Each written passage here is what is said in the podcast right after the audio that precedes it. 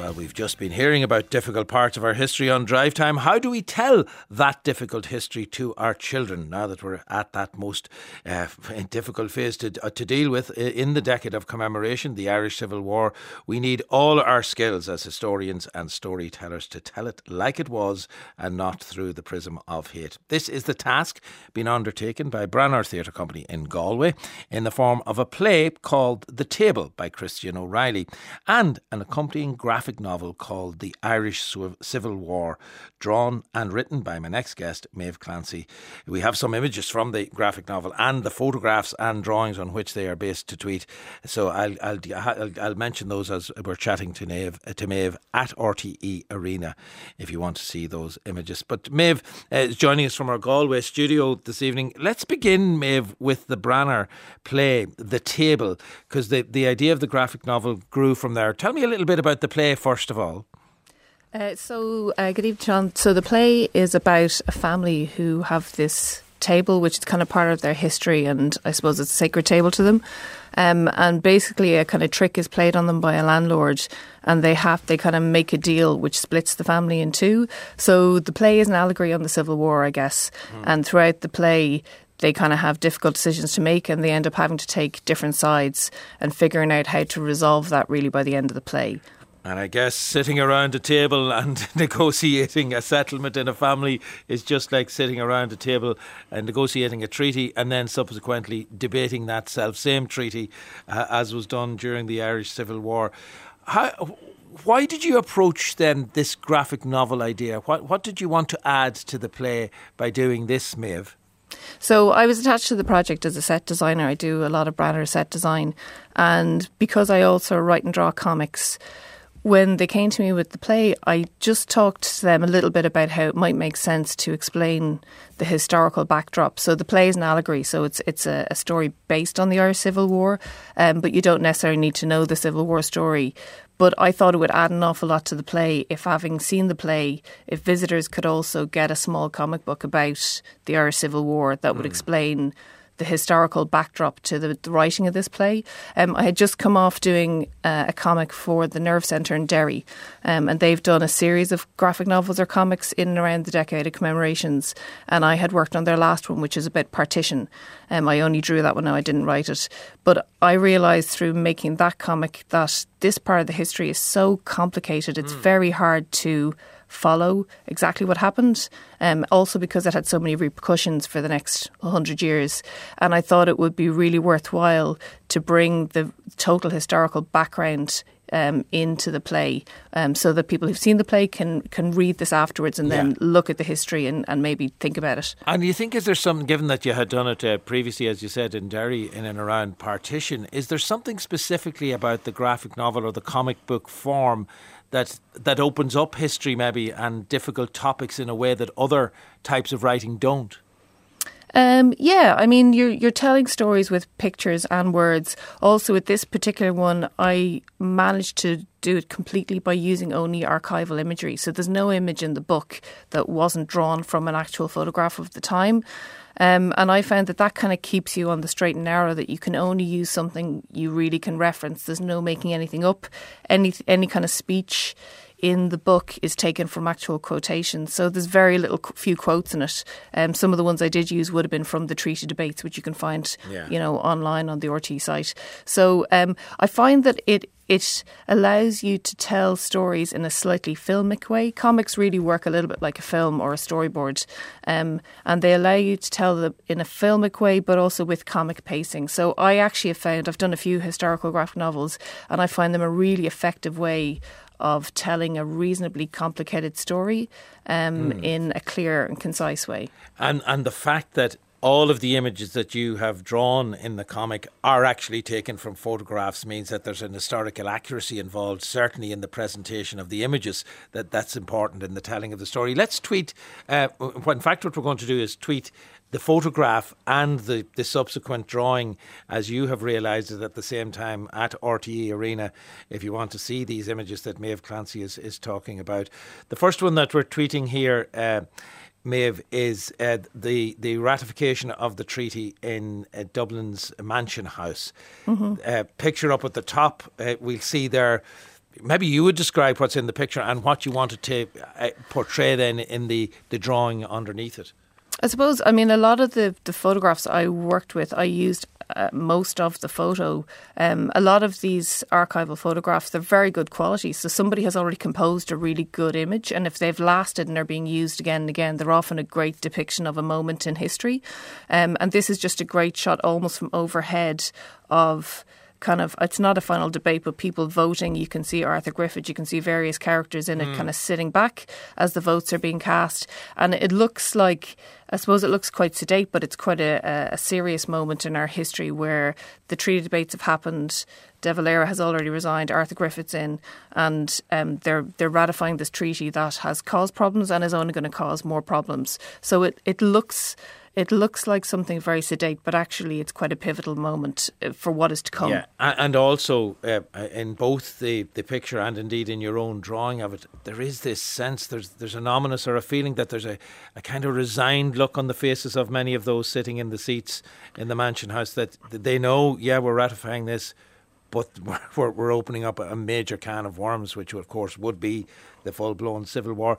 Talk to me then about the medium and the, the way in which you've drawn uh, drawn the the, the the, the comic book pictures themselves, Maeve. Um, so I suppose I would just draw them in what is my own drawing style, which is. Uh, I don't know, I use an awful lot of line and crosshatch. I draw all of my drawing I would do from reference anyway. Um, sometimes when doing historical comics, I have used stylized um, characters, as in they would have a, slightly more stylized look. Because mm. this one contains so many historical figures.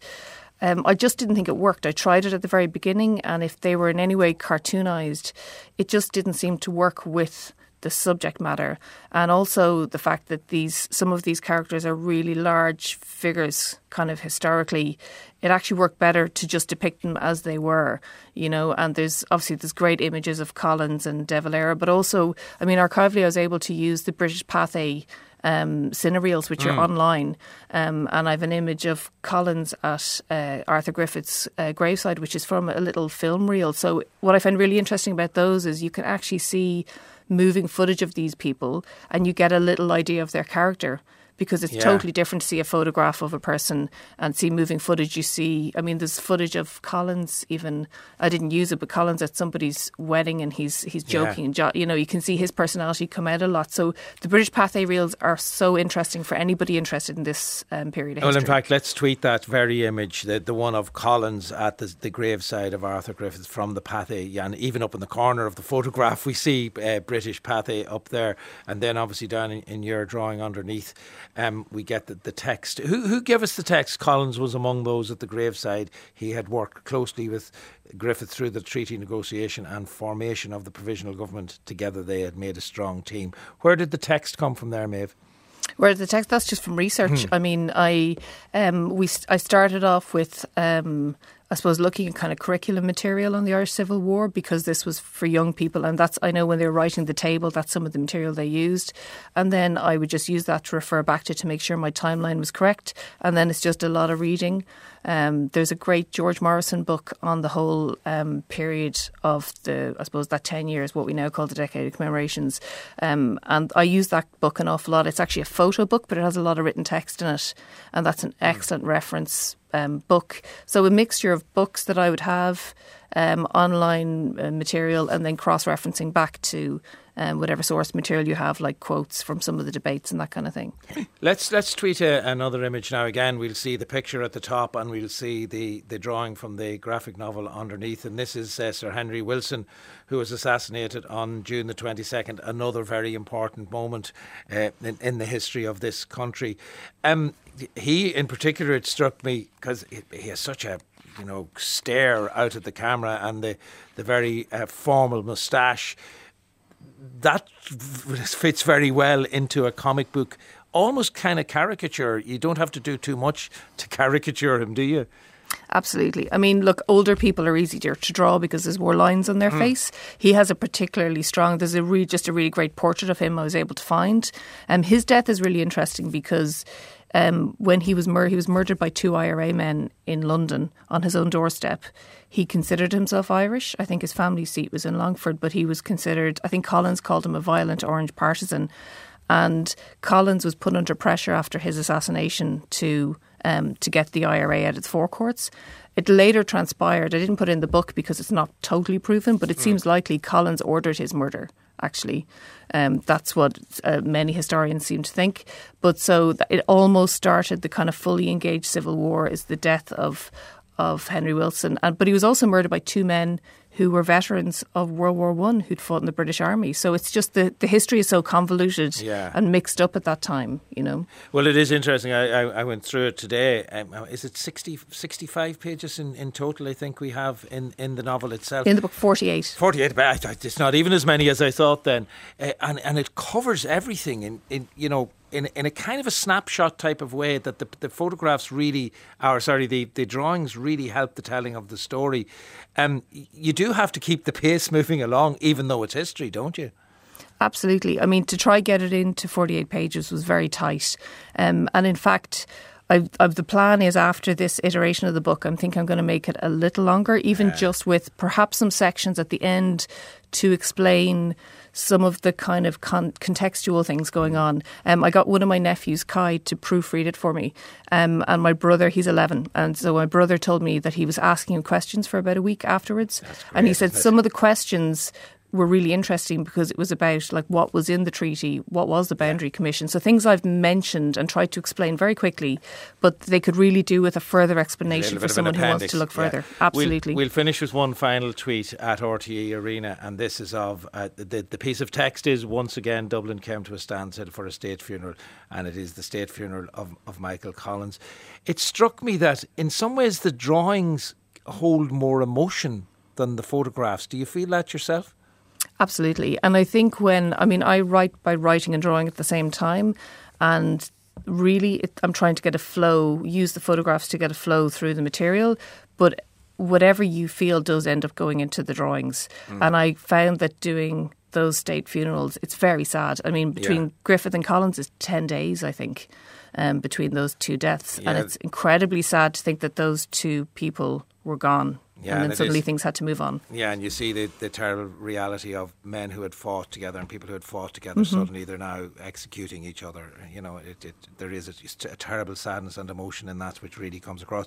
To get my hands on a copy of it, if, if I go to the play, I'll get a copy when I go to the play. Is it possible to get one if you're not at the play, or will that be this new iteration with the little bit added? It will be the new iteration. So, um, so far, I was just concentrating on getting it complete for the play. Mm. So, everybody who goes to the play gets a copy of this on their way out the door. And then the plan is to add a little bit more to it. Um, maybe get a bit of feedback from some of the audience at the play and see if there's anything else they think I need to put in. And then the uh, the plan is to kind of have it for sale later in the year. Well, listen, um, thanks for sharing your, your thoughts on it with us this evening, Maeve. Uh, really enjoyed looking at it this afternoon. That's Maeve Clancy. And Branar Theatre Company's The Table will be in Galway at the Town Hall Theatre from the 14th through until the 18th of February. It transfers then to the Peacock stage of the Abbey Theatre for the company's National Theatre debut. And that runs from the 1st through until the 18th of March, uh, exclusive of St. Patrick's Day. And the official opening night is th- Thursday, the 2nd of March, 7 pm. You can find out full details on Branar, that's B R A N A R dot I E.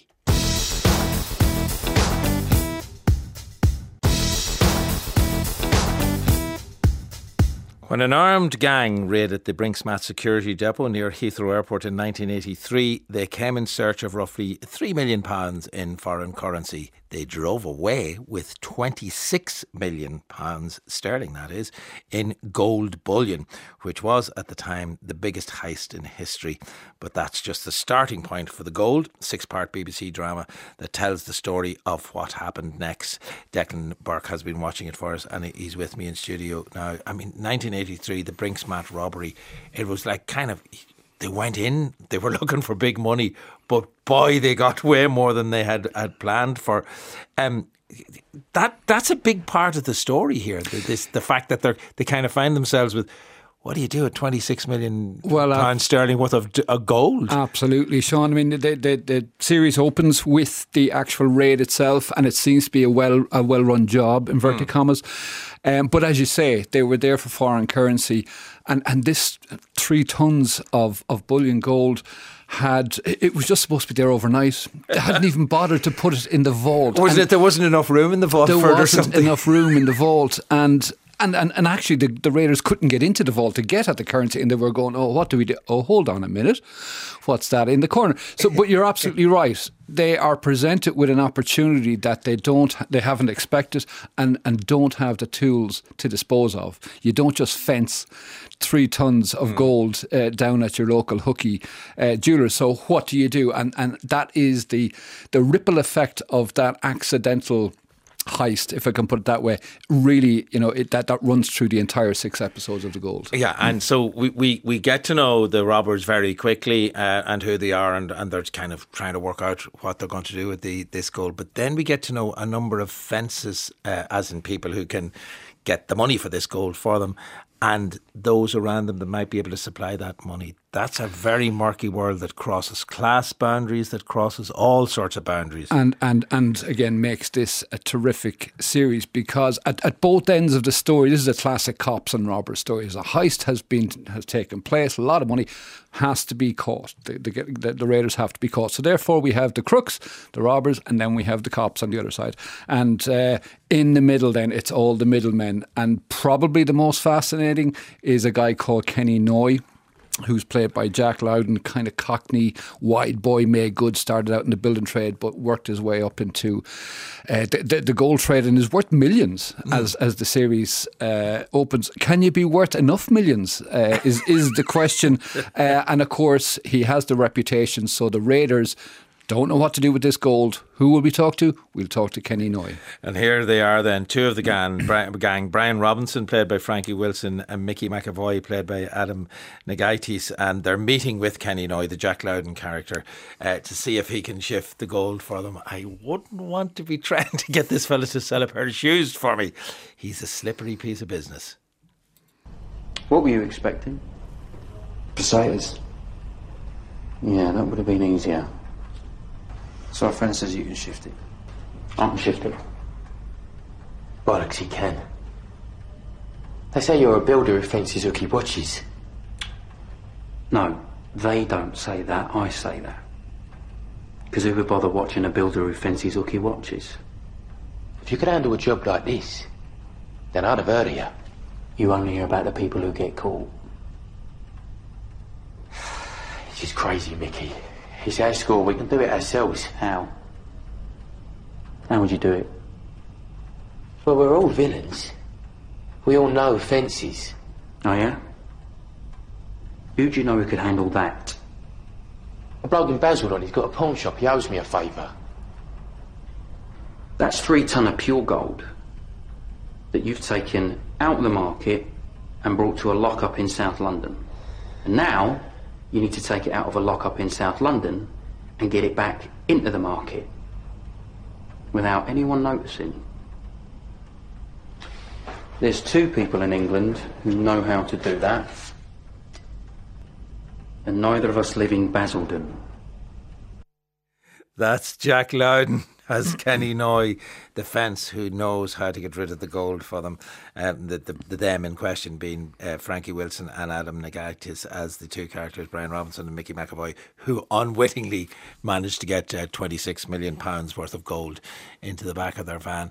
It's an extraordinary characterisation from, from Lowden. He's very important in this, and, and the connections that he has bring us into a very murky world of very wealthy people uh, white collar crime, who can get who can get that money into the system for them. All kinds of questions need to be solved.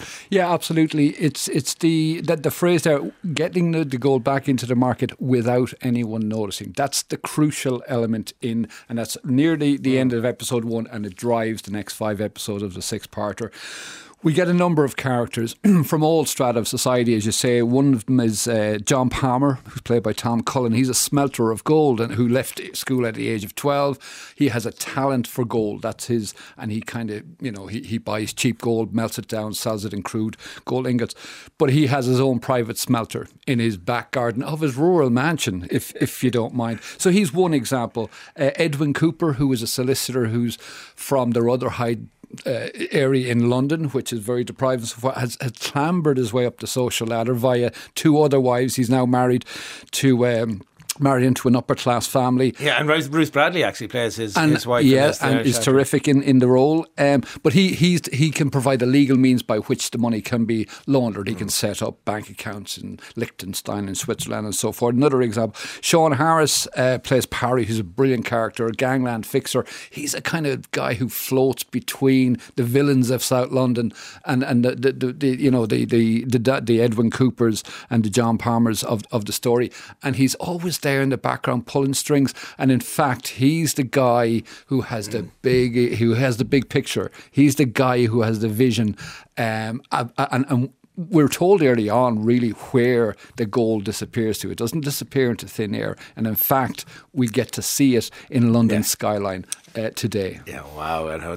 Because they kind of tease you with that, with the little caption at the beginning. Yes, indeed. If you've, if you've, bought gold in the last 20 years or whatever, since 1983 in, in England, you've probably bought something with a bit of Brink's-Mat gold in yes, it. Yes, indeed. Um, there is another uh, sta- uh, kind of strand to the story as well, which is the police investigating it. Hugh Bonneville uh, is playing this character, Brian Boyce, doesn't want to be doing this job at all, but he is. And, and uh, Nikki Jennings is a young, one of the few female uh, police officers involved in uh, the, the, the, the, what squad is it called? The uh, flying, the squad. flying squad. Yeah, and and also we have um, the t- character of Tom Brightwell, uh, and here they are interrogating one of the guards who they think has been involved. Uh, you know, because how did the guys get in there? How did they get all the codes? How did they know everybody's name? So this is the interrogation, and I think uh, the first voice that you'll hear here, in fact, is the Tom Brightwell, the the, the police officer. Surely you're not married to Brian Robinson's sister. You ain't the only one from Rotherhithe, Robert. We didn't have a garden.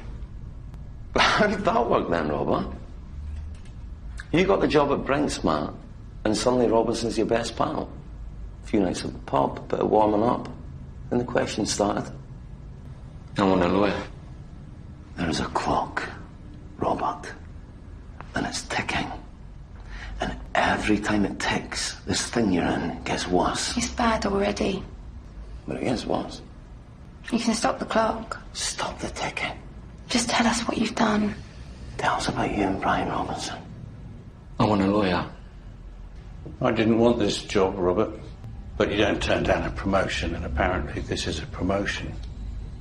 I didn't want this job because of people like you. I've seen you before. A hundred times and it becomes slightly dispiriting sitting in rooms like this with people like you, stupid people, Robert.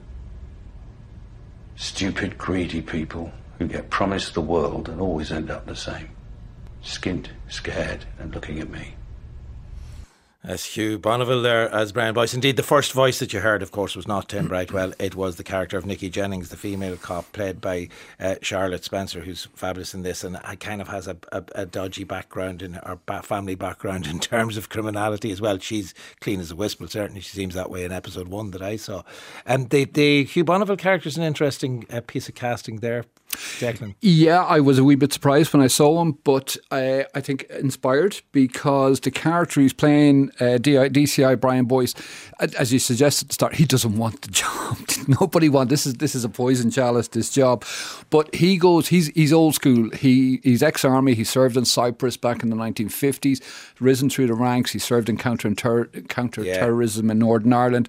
So he has been through the mill, and probably despite his plummy tones that we can hear there. He's very he's very old school, as I say. He's very upright, very moral, very uncorruptible. So when he meets with the villains who might be expecting that kind of grudging respect that coppers used to give villains, you know, oh, he was a good old villain. Yeah get none of that. No with, with ODC, no ordinary boys. decent criminal here. No ordinary decent criminal. Absolutely. The other important aspect of this is the period in which it's set. It's 1983. We're at the high, we're in Thatcher's Britain, and the Docklands development is very much part of the story here. It, it is in, in its very very early stages. Um, as I said, the character Parry, who is from you know South London, and he is looking around and he has seen his his world has been abandoned and uh, and, and left behind by what appears to be an economic miracle, and he's thinking, you know, what if what if I can do something with my own turf? Parry is a guy who doesn't have money, but he knows people who does money. But you're right about the Thatcherism. The concept of Thatcherism is probably as important as the actual physical docklands that emerges from the money of of the the Brink's-Mat uh, heist, because this idea of a classless society and class is very important in this series you know, whether you're born into it, whether you aspire to it, whether you're entitled to buy your way into it. That idea of the uh, the promise of a classless society that Margaret Thatcher offered, you know, it doesn't matter where you're from so long as you can pay your way. And the villains of the piece in this, they take her at her word and they say, "Well, we've got the money. We're coming for we're- the system." We're going to pay our way. Um, this is a true crime series. How does it manage that balance between you're a writer of crime, of crime fiction yourself, Declan? How does it manage that balance between you know what you need to get a, a fiction going and what you need to tell a true crime story? Because it is fiction. It's it's dramatized. It, it's very much dramatised, and, and if anyone wants to kind of read around the, the, the real life characters who are involved, they'll probably find that the writers have been a wee bit generous to the particularly the villains of the piece, that they're maybe nowhere as generous in spirit in real life as they are portrayed in, in the film. The character of Kenny Noye, particularly, not a man you want to meet. The Jack Lowden Um, character. The Jack Lowden character. Um, but this is a six part series that's trying to, it's a big ensemble cast. We've only really mentioned about half the actors. Yeah. Fine performances all around. They're trying to say an awful lot. They're trying to blend classic kind of cops and robbers story into a much more complex story of what it what wealth does to not just an Yeah. entire society but to an entire city, especially all that illicit wealth. I think they've done a terrific job Well, they, here. had, they had to follow Happy Valley up in some big way, didn't they? They've certainly done it here. They, they had they, it was a big hole to fill, and they've certainly filled it. I inhaled the six episodes in two separate sittings. I thought it was absolutely wonderful, um, and one of the best things I think the BBC have done in years. Oh, well, there you go. And the rest of us will have to wait and watch it weekly because you were lucky enough to get the, the, the six preview episodes. That's Declan Burke telling us about The Gold. It begins on BBC One, 9 pm this Sunday, February 12th.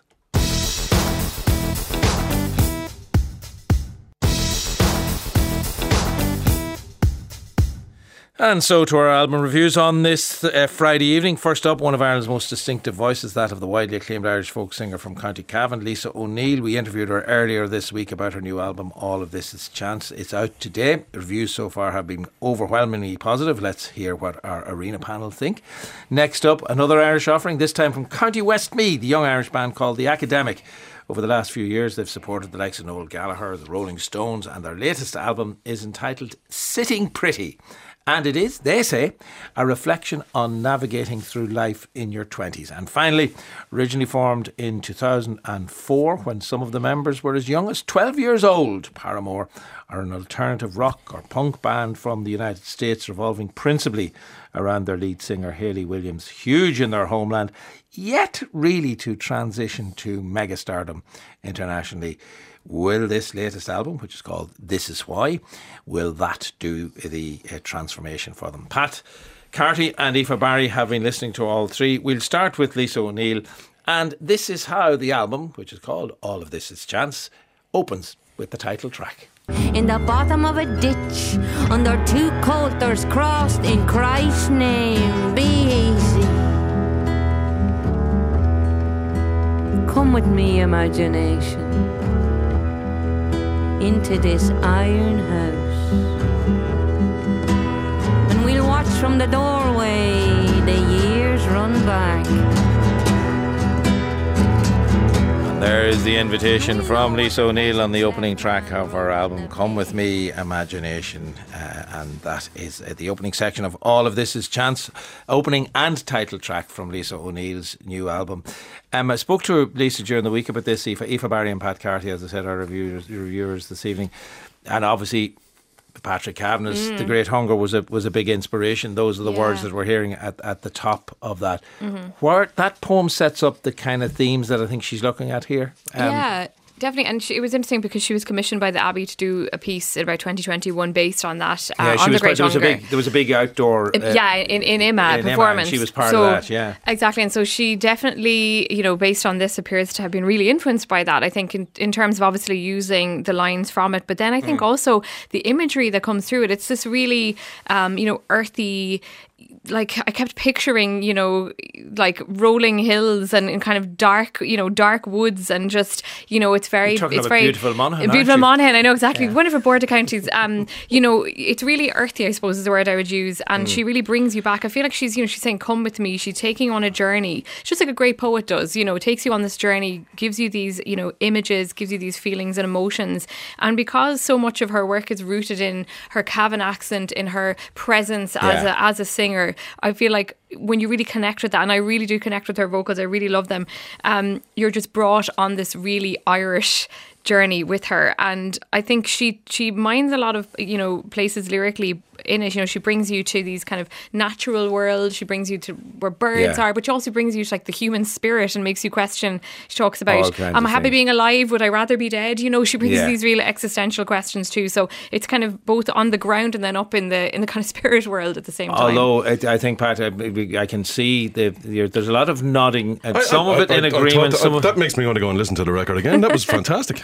Sorry, go ahead. Yeah, but yeah, it- there, there, there's an aspect to Lisa O'Neill's voice, and then it, there's no point in running away from it. Some people love Lisa O'Neill's voice, and the kind of, for me, they, it brings you to this ancient place that you don't quite know where it is, and for other people, it just doesn't work for them. Where, are you in either of those camps? Well. I've heard the word marmite twice since I arrived here this evening. You Yeah. said it to me, and Aoife said it to me as well. And I think that's a fair description of it. When I heard this record first, now obviously I'd heard Lisa O'Neill before, um, it was the voice that, that I found jarring. And uh, and it's it's uh, you mentioned her, her Cavan accent. Nothing I, I can't really give out about a Cavan accent coming from the Midlands myself. But anyway, the um, it is jarring, and when you listen to these songs, and these are great songs, but it's it's the way that she uses her voice that sometimes it's it's almost strangled. Sometimes it's, it's it goes a bit flat, almost, you know. But it's just that style of singing. So if you can get around that, you know, either, either as you say, either love it or you don't. But, And- uh, it, there is there's a lot of instrumentation on this album that wasn't there before, and this is Rough Trade is the is Mhm. this, her, first record with a, a big label, and I would say there was money to spend here that maybe she didn't have before. Does that not make it more accessible No, than it, perhaps it, they, it does. it And as I say, you know.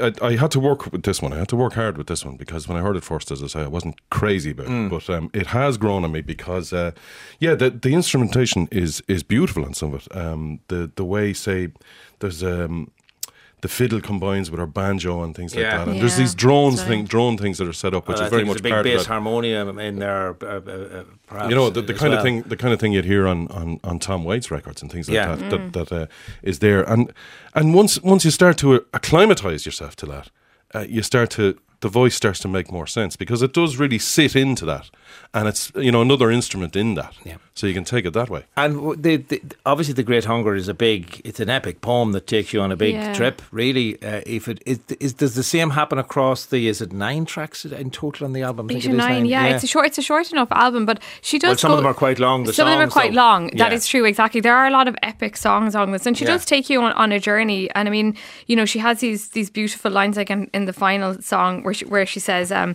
"Settle your head, pet. Send your bones to sleep." So she's bringing you, she's bringing you along with her. She's bringing these fairy tales, these traditional songs, and she really reminds me a lot of Karen Dalton, the American folk singer musician, who also has a voice that's really distinctive and really unusual, but it just tells a story in itself by like just existing. So Yeah. the fact that Lisa O'Neill then also brings you these beautiful lyrics and musically brings you those gorgeous drones, you know, takes you to places where you're almost like waiting for those bass notes to come in on that on that particular track we just just heard there, the opening song.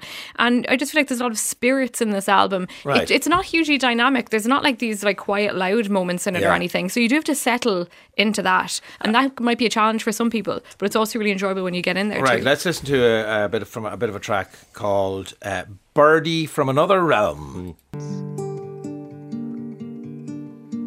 Birdie from another realm.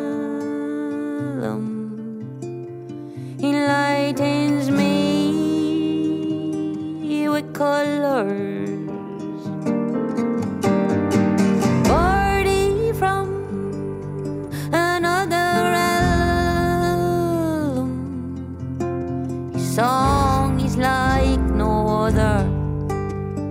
just a little, um, just a little flavour there of "Birdie for Another Realm," from another realm. I beg your pardon, from Lisa O'Neill's album. All of this is chance.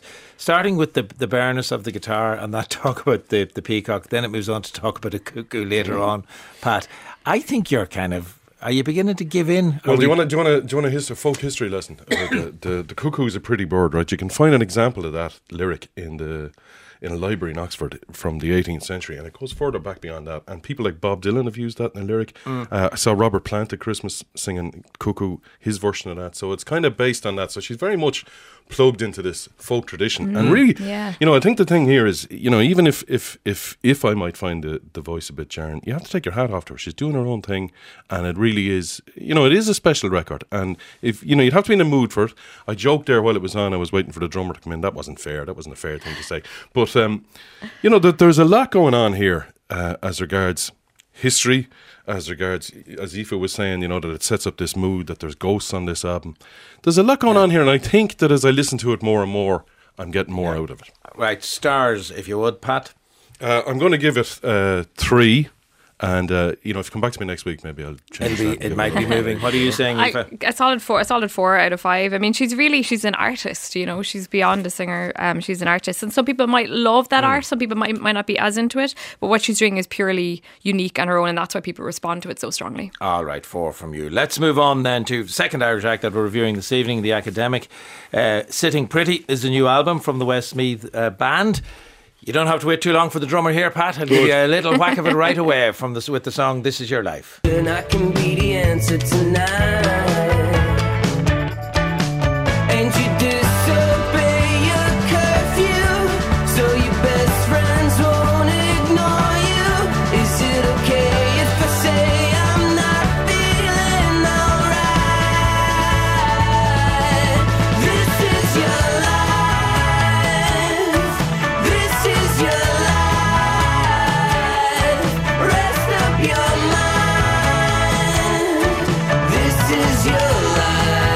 This is your life from the academic and their new album, Sitting Pretty. Um, Pat, you you look a lot happier. And I just wonder, is it that we've Yeah, gone from Cavan down to Westmeath? That we're getting close to Offaly now, and therefore your bias is going to come out. Um, I don't get paid to be an ambassador for the Midlands around Sean. But if somebody wanted to, you'd be Well, yeah, delighted. I'd take any yeah. But, Yeah, yeah, but, but there was my ad for it. Um, the academic formed. Uh, uh, they were still at school, these Hmm. lad- and they're, they're now in their twenties, and they're talking about singing songs like "This Is Your Life." But they, they know how to get a pop, a power pop hook and Listen. whack out the song. What have they achieved um, uh, since they they formed in, in 2013? Well, yeah, years ago. 2013 they were still still in school, but 2016 they put out an EP called Loose Friends, and there was a song on that called Different, which was a big radio hit at the time, and uh, and and rightly so. And then on the strength of that, they booked Vicar Street when nobody thought they could do it, sold it out. Uh, then they put out a thing called Mixtape 2003, another great song, and then their debut album came out in. Uh, 2018, Tales from the Backseat, and it was full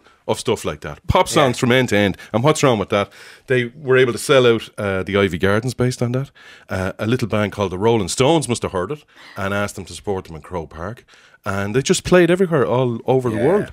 And then they come to this now. That if Tales from the Backseat was uh, about um, drinking lemonade and looking for fake IDs, this is the grown-up album. Yeah, yeah, You know. they're, they're, They're in- adults now. they're- yeah, they're like in to their put- someone buys a house in the middle of this. Yeah, well, uh, uh, there's, they, they, had- they said, Aoife, didn't they, that the album is about navigating life in their 20s. And sometimes Yeah. they're having a good time doing that.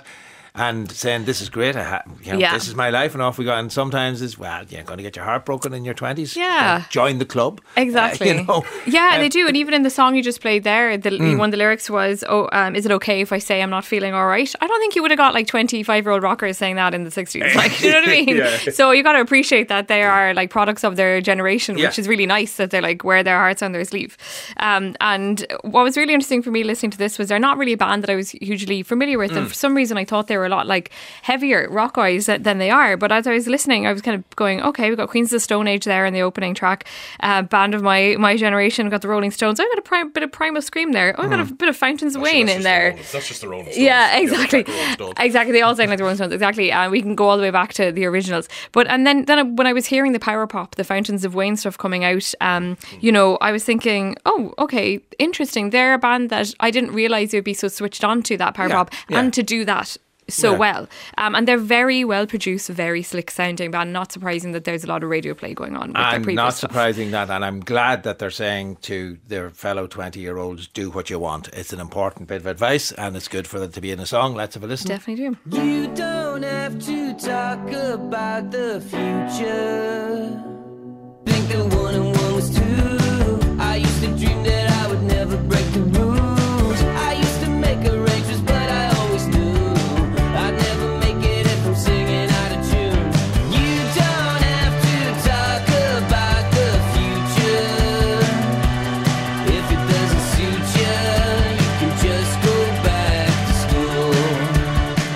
let us be clear. It's okay for a 20 year old to give a 20 year old that piece of advice. You don't have to think about the future. Uh, as a parent of potential 20 year olds, you do have to think about the future. Pat, but the, you know, it's it's hard not to smile and be and, and feel in a good mood when you're listening to this. But this is the thing. What's wrong? What's wrong with pop songs? You know, they're, right? They're not reinventing the wheel, but let's remember that if you put a cart on top of a wheel, it goes down a hill, and if you turn it into a square, it doesn't go down the hill properly. So wheels are good the way they are.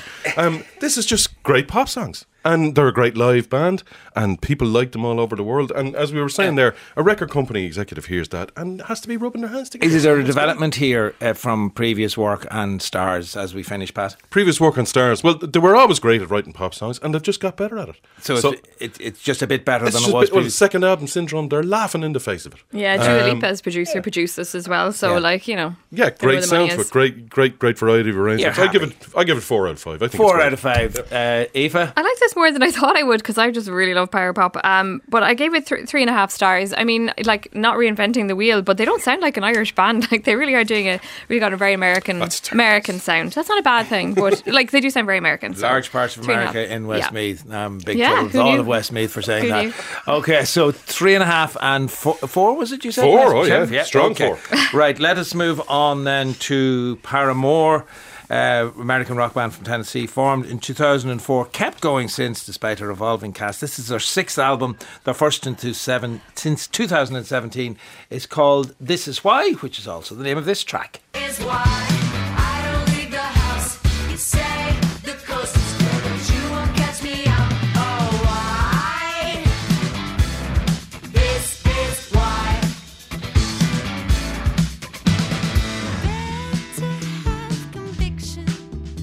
There we go. This is why titled opening and title track from the new Paramore album. Who are we talking about when we talk about Paramore? To a certain extent, you know, I said the revolving cast. Hayley Williams is the is the important, is Yeah. the, the linking factor here, isn't she? The exactly vocalist, the uh, vocalist yeah i mean they've been going for about six albums they're originally from tennessee like you were saying earlier founded in around 2005 Mm. and they were just wee children well some of us were adults living our uh, academic adult lives um, at the moment the trio are zac farro taylor york and hayley williams now there have been some kind of rotations of members during the year during the years some of them going coming in and out Mm. um, they took a bit of an extended break during the pandemic period and hayley williams divorced her husband and went through kind of an extended period of going through therapy for things like PTSD. So she was dealing with a lot, but also brought out solo um, records herself. And now the band have come back with kind of a new, newish lineup. And this is them kind of saying, "We're back. You know, Yeah. we are in a good headspace. We're making new music." As you can hear, it sounds very upbeat uh, as a result. Yeah, and it is upbeat for, for, for quite a bit of the album until we get down towards the I think the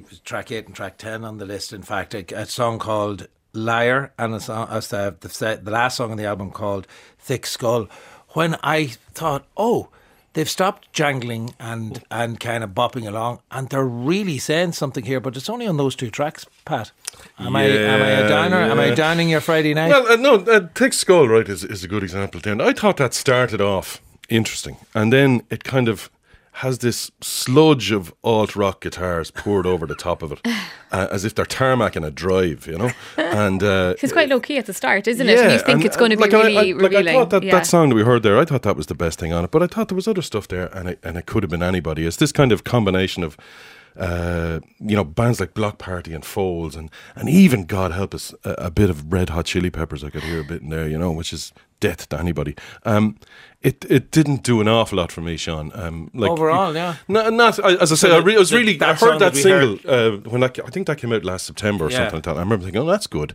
Um, but yeah, it's. I mean, she's she's got a good voice. Um, there's stuff there.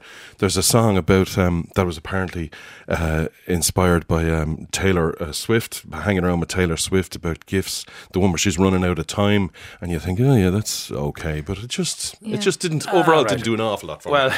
let's Maybe play. I'm too old, Sean. Maybe I'm too old. Let's play a little bit of a track called "C'est comme ça."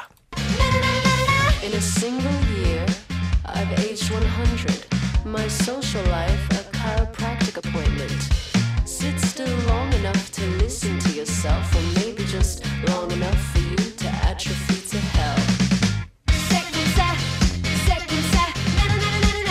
Very dangerous to have a track of "C'est comme ça" comme ça. on your album, isn't it? You know, you're kind of you're Yeah. writing the headline review, aren't you? Yeah, you kind of are, and, and I think what's interesting though with, with the band musically, you, you know, you're mentioning some references there, and I kept hearing a lot of new wave, post punk influences in this. uh, You know, Talking Heads, Gang of Four, um, that were also mixed with the emo, of the early 2000s emo, which is really unusual. But it, I didn't really know much about Paramore at all, so go, I went into this quite blind. They're a band that I deliberately kind of ignored, but so I was actually kind of Mm. impressed by what I heard. Then thinking, oh, their fans are actually going to really love this. And the musicianship, it has to be said, the musicianship here, Pat. If, if whatever you think about the lyrics Yeah, and the, the kind of the jangly nature of the, the, the candy pop, uh, Yeah. the, the musicianship is is yeah, the, notable. the bass the bass player is, is, is very good on some of these songs. There's a lot of syncopation going on, Yeah, which is jazzy uh, yeah, jazzy yeah, which yeah. is a sound of a band playing together properly. You know, it's not easy stuff to do. Hmm.